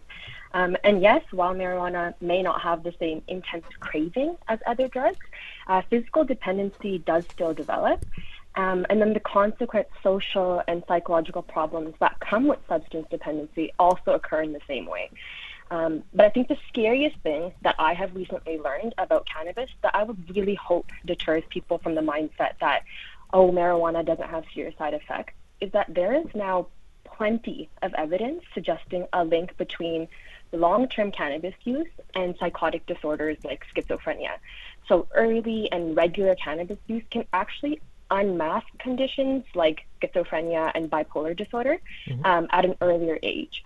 And then on top of that, cannabis has known withdrawal symptoms, uh, which include things like anxiety, uh, loss of appetite, loss of sleep, depressed mood, uh, which I think also further refute this point of view, hopefully. Interesting. Okay. So, do you know, marijuana. Uh, what about marijuana as a gateway drug? Is there evidence of this being the case? Do you see people who begin with cannabis and end up on much harder drugs over time? hmm So there is undeniable evidence that most people who use what we call hard drugs have actually previously used marijuana. Okay. Um, and there's research that dates back to the 80s showing that majority of adolescent uh, cocaine users first used marijuana. So I'm not sure if there's a direct physiological causation between the use of marijuana and other illicit drugs, um, but it is argued that marijuana intoxication can lower your apprehension towards use of other drugs, or that once you develop tolerance to the once euphoric and relaxing effects of marijuana, uh, you'll seek the same effect from other drugs. and then another point that is really important to consider is that marijuana and other drugs they share an illicit marker uh, market sorry. And i would uh, argue that this is true despite legalization of cannabis um, at least here in canada. So now be it due to curiosity or the availability or even an accidental lacing i feel one is more likely to use other drugs if marijuana has been used. Okay, Sister Sophia, let's say someone has become addict of marijuana or um, and is struggling with it, with um, going to um, without it on his day-to-day life. Is there hope for such a person, or he is it difficult for him to um, quit um, these drugs? hmm Um, so certain people are both genetically and environmentally predisposed towards substance use. So addictions, or actually the better term is substance use disorders, they don't often come from mere recreational use in people who are otherwise psychologically healthy. Uh, they more frequently come in people with backgrounds of trauma and abuse, poor coping skills, um, or environmental exposure to substance at a really early age. So, having said that, many people who we would who we would say can't go about their day without marijuana use, not only do they have to overcome this addiction, but also all of these environmental factors that put them at risk in the first place. And then on the other hand, unlike alcohol and opioid use disorders, there is still no approved pharmacotherapy for cannabis use disorder, at least here in Canada. So, yes, it can be really difficult, but the mainstay of treatment right now is behavioral therapy and psychosocial therapy, uh, which can take time, but it does help as long as the patient is motivated and the therapist uses the right approach. Mm-hmm. Um, we also know that marijuana uh, is used for medical purposes as well, especially it's been given to patients um, in in in, uh, in in states where it's not legal in all the as as a, a, a- in in the normal shops or drug shops. Um, but for medical purposes, it is. So, does it actually benefit patients to uh, whom it is prescribed, or you know, do we have any alternatives? Def- definitely. And maybe I shouldn't sound so convinced, um, as there's still a lot of people who wouldn't agree. But personally, and from what I've heard and been taught, medicinal marijuana use is incredibly helpful in those who need it. Um, I think we need to keep in mind, though, that marijuana isn't being thrown around in the medical system. It's not, you know, prescribed to someone who comes in with a cold or a little fracture in their pinky finger. Um, and is almost never used as first line therapy. So after standard therapies have failed, marijuana use is so marijuana is being used in chronic illnesses, in diseases of the nervous system like ALS and multiple sclerosis, or even to treat terrible side effects that come with cancer treatment and, chemo, uh, and chemotherapy. So um, yes, it definitely benefits many to whom it's prescribed. It's really interesting that you talk about um, who should be prescribed it because I think I mentioned that just before you came on um, as our guest. So, so you're okay then for it to be prescribed for somebody who say is going through chemo and the effects of chemo and the pain that they go through and what you know after. Uh, thank God I've not been through, but I know very many people and very close to me who have been through chemo. Uh, after a chemo session, they are completely depleted and just have so much pain. I mean, that's an acceptable thing, one from the medical side of things, and I don't know your faith either, but is that something that on a faith basis you would be acceptable to as well? Right. Yeah, I was having this discussion actually with my with my father, and we were talking about how even alcohol um, has been historically used, um, you know, in end of life care or in chronic pain. Um, and so I think even from the faith side of things, right? So this isn't being used as a recreational drug. This isn't being used for its euphoric effects. It's being used in people who don't have another option. Um, you know, all the mainstay therapies have been tried and failed. So at this point, you're just trying to give them what we'd call palliative care, right? Or end of life care, or all of your options have been exhausted. So you just want to alleviate that pain. Um, and so I believe, even from a faith perspective, and yes, I'm an Ahmadi Muslim, um, I I don't see why this would not be an option. Okay, so I'll just press you once more then, because you talked about this uh, predisposed, for example. Um, so if you had someone who had a family member who had to take it for medical reasons, and they recovered, they felt better, and they used it, do you think then they would be influenced later on in their life to maybe take it up, or is there very different in terms of a recreational drug uh, to to something that's like a hardcore drug? Um, how does that work? I mean, are we drawing a line at that moment, and is that the right line to draw? hmm Yeah, I think that'd be a fair thing to say. Uh, like like we talked about earlier, right? There, there's a line between medicinal use and recreational use. Um, do we see people who stay on it, um, you know, after maybe their illness has subsided or treatment has subsided? Yes, maybe. And again, like you said, that's maybe where we're crossing the line. But if we stick strictly to the side of medicinal use and it being prescribed for that purpose, um, yes, all good. Uh, using it after that and for what purpose, again, is it recreational or, or not? I think that's a whole other conversation. Yeah. Okay. And uh, just before I let you go, um, Germany is thinking about taking it on, and they're thinking about making four billion pounds. Would you welcome that kind of money into the NHS? I know you're from um, Canada, but if we had that moment, we could get four billion pound thrown into the NHS. Would you think that as a strong, a valid argument? So that that was kind of the argument uh, when when Canada legalized cannabis as well. So it's that, you know, you take it out of you take it off the street and you bring money into the economy and, and stuff like that. I mean, if that money actually goes into the NHS, sure. But at the same time, I think it's really important that before things like this are legalized, that you really, um, you know, you seek um, the the perspective and uh, from doctors as well. So I feel like psychiatrists should be asked this question actually, um, and that happened in Canada as well. Uh, and just you know this the the Canadian Psych- uh, Psychiatric Association, you know, they put forward a whole bunch of things about how cannabis below the age of 21 shouldn't be allowed and they should be limited access and the THC content should be regulated. And unfortunately, none of these things were actually like listened to and I feel like that has its own side effects on the medical system as well. So yeah, maybe you'll bring 4 billion dollars into the NHS or into your economy, but are you then going to, you know, exhaust your resources because so many more people are coming in with psychosis or withdrawals or dependencies. So um, it's definitely important to look at both sides before Uh, before yeah. you just step into something. Yeah, awesome. Well, thank you very much uh, for that answer. And I think as as we move forward, there will be statistics that will either back the argument or refute the Mhm. argument um, as we move forward, because there are some stats that kind of show that people are now moving away from dealing with the illegal and and the people who are obviously don't have your best interest. Well, thank you very much uh, for your time today. Really appreciate it. You're welcome, Sakina. Exactly. Thank you very much. That was uh, Sayeda Sophia Janud, medical student at the University of Calgary in Canada. So that that was a really good conversation there. And you know, when we start talking about this, the society is important, right? Yes. So this is one thing that people can't put a value on it. We, Indeed. we're talking about this four billion pounds or four point nine, whatever it is, euros.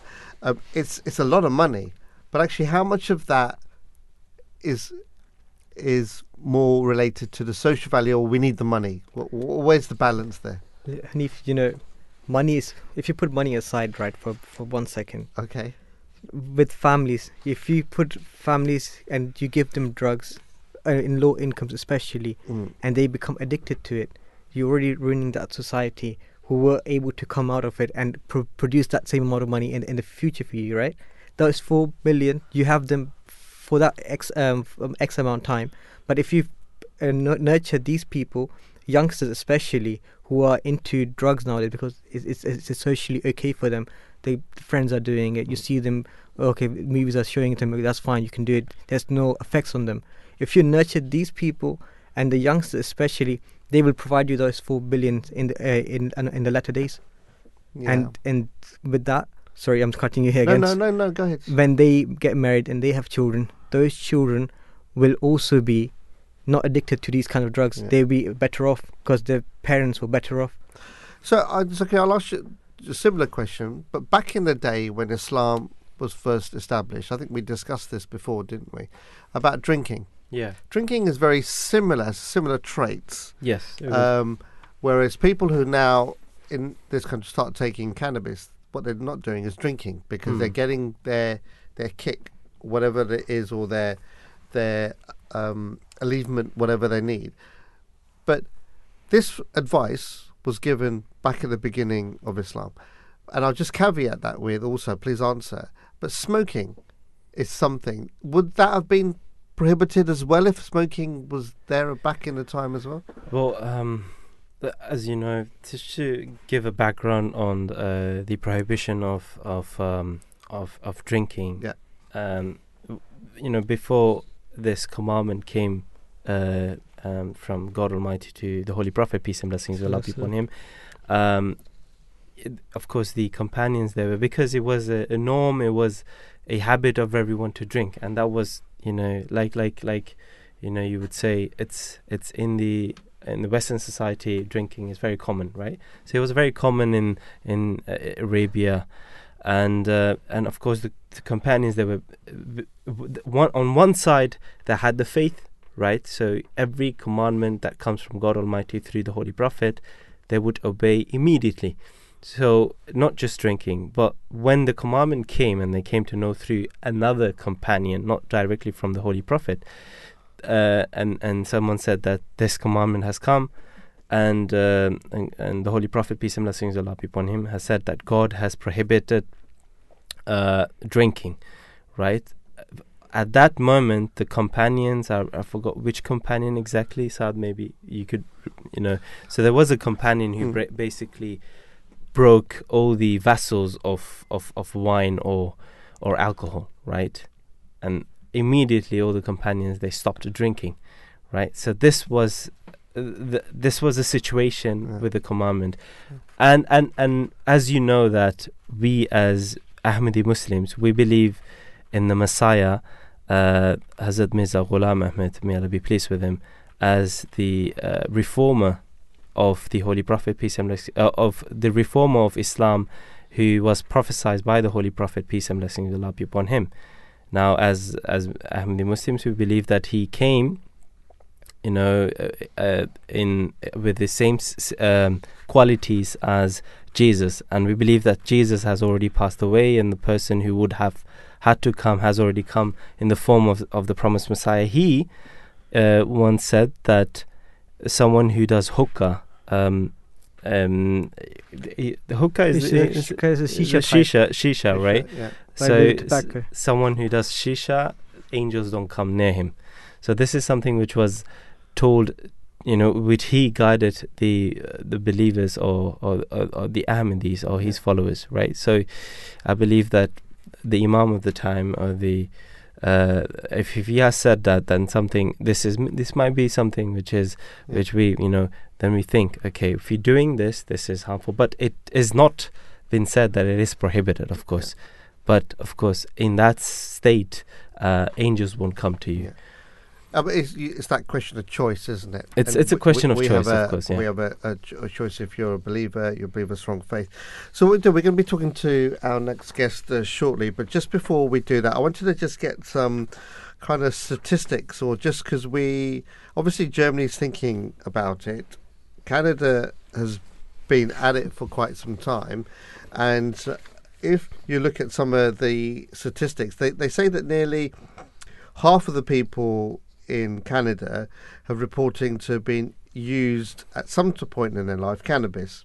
And in 2018, Canada became the second country in the world to legalize it. It legalized its sale, having it on your pocket, you know, having it in possession, and non-medical use uh, by adults, and then which then followed by the legalization of cannabis for medical purposes. So for it's been like that now for nearly two two decades, and it's been understanding there's some statistics there as well because one of the goals of the legalization was to eliminate of the cannabis of the black illegal market. That was one of the reasons why and then keeping the profits from criminals and organized crime. And there is some evidence that may be working here as more Canadians report that cannabis that's legally been consumed in two- 2010 uh, is kind of less than in 2018 and 2019. And so it seems to be having a very small effect or, or an effect. And but then there are also other products that are associated with the risks, and as different modes of consumption start coming about, and the availability of it is a lot more. And um, that's the other side of it. Once you make it legalized, and other people start coming up with new ideas, and this is what they're finding as well. And this can then determine the person's health as well. So, as I said earlier to our previous guests, say that, that there will be more statistics. We get a lot more understanding as to the effects of it. We know the damaging effects, not only of alcohol and smoking, and now I mean you can get cigarettes where it categorically says on on the cigarette, doesn't it, that this will be harmful to you and it can cause Yeah. um, um, cancer and it's uh, carcinogenic. So, you know, there are these things that will, will happen. So, what we'll do now is we'll talk to our next guest because I wanted to talk to um, Dario Sabaghi, and uh, he's a freelance journalist uh, interested in the Middle East politics and the cannabis industry, and he writes for several international news media organizations, including Forbes, and covers the cannabis market across the world with a focus on Europe. And one of the Cannabis Acts of Canada, which we'll, we'll press him on, has had three public health goals, which we've kind of discussed with earlier, and that was to keep it out of the hands of the youth, and to keep the profits out of pockets for criminals, and then to protect the public health and safety by allowing adults access to legal cannabis because we know we spoke about the different types of cannabis out there. But so w- welcome to the drive time show and thank you very much uh, for joining us today uh, Dario Sabaghi. Thank you welcome. for having me. Uh, you, you're most welcome. So we wanted to just ask you a couple of questions, and I'll start off with the first one, and then my uh, my co-presenters will ask you the less uh, the the next one. So if we dive into each of these uh, a little bit of what I mentioned earlier about the um, goals of, of what it what it did, the legalization, whether it's in Canada or now that Germany are thinking about it or anywhere else, do you think that it kept cannabis out of the hands of the youth? So um, my short answer is not. Uh, it won't do this effect on the on youth consumption in short and medium terms. Uh, one of the first reasons is that uh, cannabis legislation is only for adult uh, consumers. Uh, therefore, uh, young people will be ex- excluded from from the legislation, and uh, they won't be allowed to consume cannabis from from the legal market. Um, the, amid the situation, there will be uh, will open a scenario where the illegal market would tend to monopolize the supply uh, for uh, young people under 18. This depends from uh, whether if you live in Canada, Europe, or uh, US. And uh, so, if, we keep in, uh, take in consideration that uh, Canada has population, for example, 38 million people, and about 10 percent of that are uh, consumer of cannabis. From that 10%, about 17% are uh, young people between, between 15 and 17 years old, Yeah. which are about uh, 500,000 uh, young people. Uh, so the situation is not much different from all other country, uh, other countries as well. And um, some legalization policies are trying to uh, use part of their revenue to invest in education and prevention of cannabis use from uh, young people under 18, explaining the risk and distract them from from use of cannabis. But we could have uh, we could see some effects in uh, in the long term run. Uh, but at the moment, um, no, uh, it's not going to keep cannabis out of the hands of youth. Mm-hmm. Do you think it'll kick hand uh, kick it out of the profits of the criminals? Mm, sure. And so, uh, in, the, in this situation, the legal market is not going to disappear overnight uh, because it's built like an efficient uh, competitive system over the decades, while the governments all around the world, starting from the U.S., pursued a war and drugs policy to contain and fight back the legal drugs, uh, crime. So uh, the illegal market we see in the U.S., for example, uh, still thrives uh, and they continue to sell illegal products. And uh, the same is happening in Canada, although the legal market is uh, has started to uh, erode uh, uh, the sale of uh, from uh, the sale of people from the illegal market. And and in the United States, there are like, uh, for example, in California, there is a scenario where uh, legal dispensaries, uh, and licensed, uh, licensed dispensary, and uh, the black market. And they are trying to coexist together, but at the same time, the, various governments are not trying to push harder. If not, they will come back to a situation where there will be uh, war and drugs policies. Hmm. Does legalization of cannabis actually, you know, make it safer for the public, or is it something which is not safer? Uh, for for uh, to answer your question, uh, we have to take in consideration that um, public health is one of the major reasons that a country should take in consideration when legalize cannabis. Uh, be, uh, because of uh, of course, some people are concerned with the negative negative effects on the on public health, especially regarding the youth. But if we have like a cost-benefit analysis about the legalization of cannabis, this is going to improve uh, public health in different ways, such, uh, for example, uh, we can uh, produce cannabis for as an alternative to opioid, uh, to use cannabis for cannabis research, etc.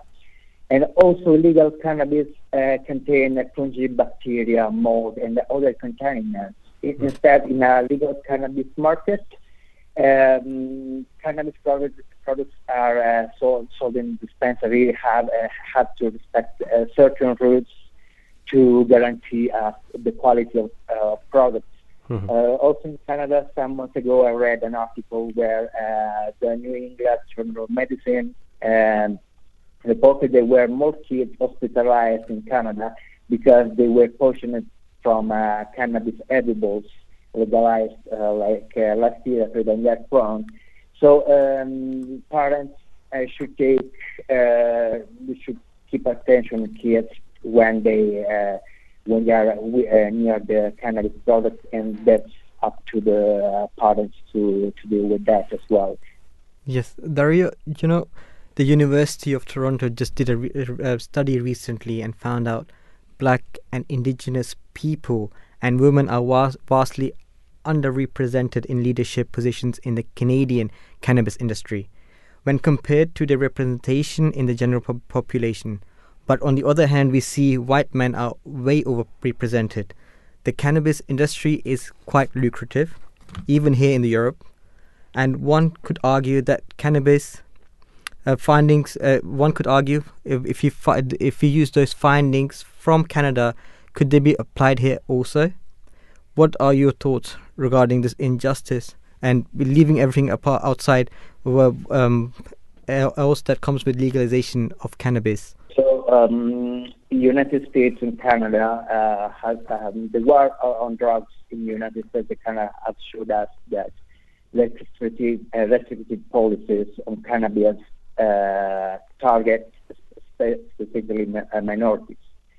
Uh, for, for example, in the U.S., African American Americans are arrested for uh, violating marijuana possession laws, not nearly like four times more than uh, than whites. Uh, but even uh, as you say in your question, uh, uh, legal cannabis uh, states uh, minorities struggle to enter the legal industry. mm-hmm. For example, there was like um, uh, Business Insider survey uh, that showed that uh, in the U.S. Uh, men compri- uh, comprise 70% on top of the executive of the 14 largest pu- uh, publicly traded cannabis companies, both in the United States and uh, Canada.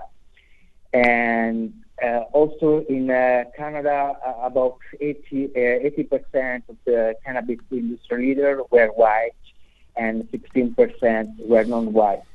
And so in this context, social equity is uh, one of the most important pillars for the, cha- of the cannabis uh, legalization uh, policies and along with you know public health, as I mentioned before, and tax revenue.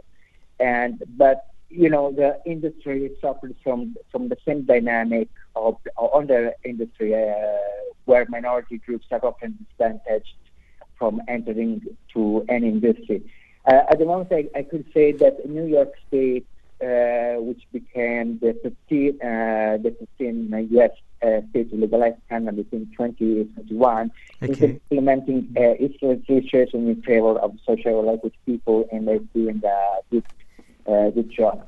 Okay, well, thank you very much uh, for that. that. That's really interesting. Uh, I mean, you've you've got so much going on. I mean, you talk a lot about Europe here, and that's where our conversation has kind of been.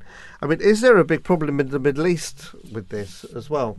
Well, in Middle East, the situation is, uh, is much more complicated and fragmented. No country has uh, legalized cannabis for recreational use, of course, but there are some countries that uh, legalize cannabis for Yeah. uh, medical uh, Yeah. for uh, medical purposes. For example, one of the first uh, Arab countries to legalize cannabis for uh, for medical cannabis was uh, Lebanon in uh, 20.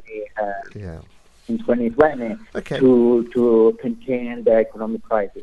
Right. So what we Uh, do? but also Morocco last year. Yeah. Um, so we'll, probably pick this up at another time because we're reaching at the top of the hour. I just want to say thank you very much for your insight into this subject for us. It's been great. Thank you very much, Dario. Thank you. You're welcome. Thank you. Have a good day. Thank. Oh, we will. Thank, and same to you as well. Uh, may peace be upon you. Guys, that was uh, Dario Sabaghi. I mean, freelance journalist and lots of interest in the Middle East and Europe, and talks about cannabis. So, I mean, it's it's um, just en- ending then this conversation. So. We, we got that poll going out. So it, it's still very similar in its results. Yeah. That's Mhm. definitely. So, so Hanif and Zakaria, you know, when Dario mentioned, uh, when you asked the question about youth, how could you keep it away from them? Yeah. You can't. That's it. That is the most dangerous thing. If it's illegal, it's still quite far from them, right? But if you make it legal, they can. The if if the parents are using it, they can just grab a split from there and and um, smoke it outside, isn't it? Because when I was in uh, what's called not uh, secondary school, year Yeah. seven, year eight, Yeah. a, a a kid who, who was like merely fourteen or fifteen years old, he in because cigarettes are legal nowadays, he was smoking. Hmm. And he said, "Oh, I just got it from my father's. I just take just took took a small handful from there, and I I'm smoking it. That's the he's issue- 15 years old, Yeah. and he's doing it. That's the issue we have, don't we? With this, you know, if your elders are doing it, you're going to follow suit. You know, Yeah. you don't realise how important it is. I mean, we are now at the end, but I just wanted to finish off with this this subject. Um, a quote from the Promised Messiah.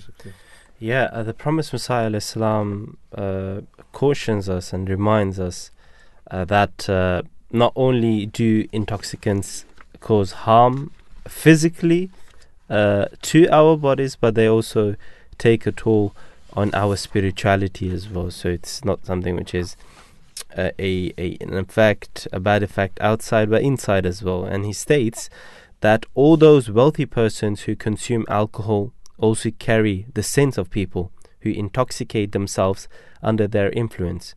You, who claim to possess understanding, know that this world is not eternal, so take hold of yourself. Eschew all immoderation and abstain from every type of intoxication. It is not alcohol alone that ruins a person. Opium, ganja, uh, charas, bhang, darhi, and all other addictions are similarly destructive. They ruin the mind and destroy lives. So shun all such substance, substances. I cannot understand why one would choose to indulge in these intoxicants when, year on year, they claim the lives of thousands of addicts, not to mention the torment of the hereafter. Yeah. So, um, I would like to, you know, thank our producers as well. Uh, they've been working very hard on um, on on uh, our shows as well. Um, uh, Faryal Nasir, Sana Nadim, and Nabahet Naira as well, and and of course we would also like to, you know, you know, sum up of uh, the, uh, the the topics that we have uh, discussed today, isn't it? Yeah, that's Um, right. I mean, we, we, it out. I wanted to ask you guys. We've done two topics. They're related in a way, but Yeah. what would you like your reflections are on the two topics that we've covered today? Yeah, well, uh, both of them are very essential for our um, and very important topics, of course, and especially it is connected with our lives um, when it comes to the economy and inflation, um, and and hopefully we will find a solution to the problems of uh, uh, the the rising of the inflation and and and of course the uh, legalization of cannabis or um, it's, it's something which you know some of the governments they might think that it is okay um, but you know if it's available to the people right if you make it available you know you, people will be using it and which will be a, a problem for the society of course Yeah. and the the more restricted you make to get something right the easier if, or, or the more difficult it will be for you know the society to get it and uh, lesser people i guess i think will be influenced of it i think so Sometimes it helps having a law, and it gives the parents the support they need to get their children not to do things. What about you, son? So Hanif, you know, both topics were very essential. They are spoken day and day about economics and about drugs. It, and what the best thing for economics is, we have to take measures. uh, We have to, we- what's what's called. We should take some steps beforehand before announcing anything, right? And what the best thing is, and also uh, what Allah, Allah the Almighty has said, okay, uh, He will. Um, it's called um, in English. I'll, I'll tell you a translation. We will try you with something of fear and hunger, Mm. and loss of wealth and lives and fruits, but give glad tidings to the patient. So we have to be patient, have trust in Allah, and follow and follow the path towards Him. And with cannabis and drugs, especially, we need to be patient, and we should help those people out in any way, or sh- shape, or form we, we can do it. We should go out to them, speak to them. If it, it doesn't matter if it's a one minute, is, uh, you, but become their friends, right? And then slowly and steadily, you can take them off those tracks. Yeah, no, I, I agree with you. I think both these two subjects are really poignant with the way people are feeling today. And I think you both kind of covered the aspects of fulfilling the rights of God's creations at the end of the day. We're on this earth to serve humanity as well as uh, worship God Almighty. And Yeah. how do you do it? Especially when we look at the economic situation. I mean, the one thing that I noticed during COVID is that where we had a situation where people were became really desperate and the government didn't know what to do they're at a loss who stepped in? Yeah. it, it was the uh, the goodness of people. It was the churches the synagogues. It was the gurdwaras the temples the mosques that that took took on that uh, approach to try and improve the lives of people. So these are the kind of topics that we see where we mention that we have the facts and figures, but there's always this gel in between everything that where we get our guidance from our spiritual leaders. Yeah. That tell us actually, you know, th- there is trust in, in in a higher purpose that will help guide us and, and do things better. I mean, that's the only thing that we try and do on the Voice of Islam radio is to give a different perspective, but obviously talk, you know, normal common sense because we're all the same. We've all got the same challenges. Well, anyway, thanks for that, guys. I think it was uh, a really good reflection, and just want to say thanks to our guests who came in uh, on the first hour Sean, uh, Daria in the second, and then also Sean, Chris, and uh, Professor Williams. Um, so it's fantastic. So here you go. Here's news, and thank you.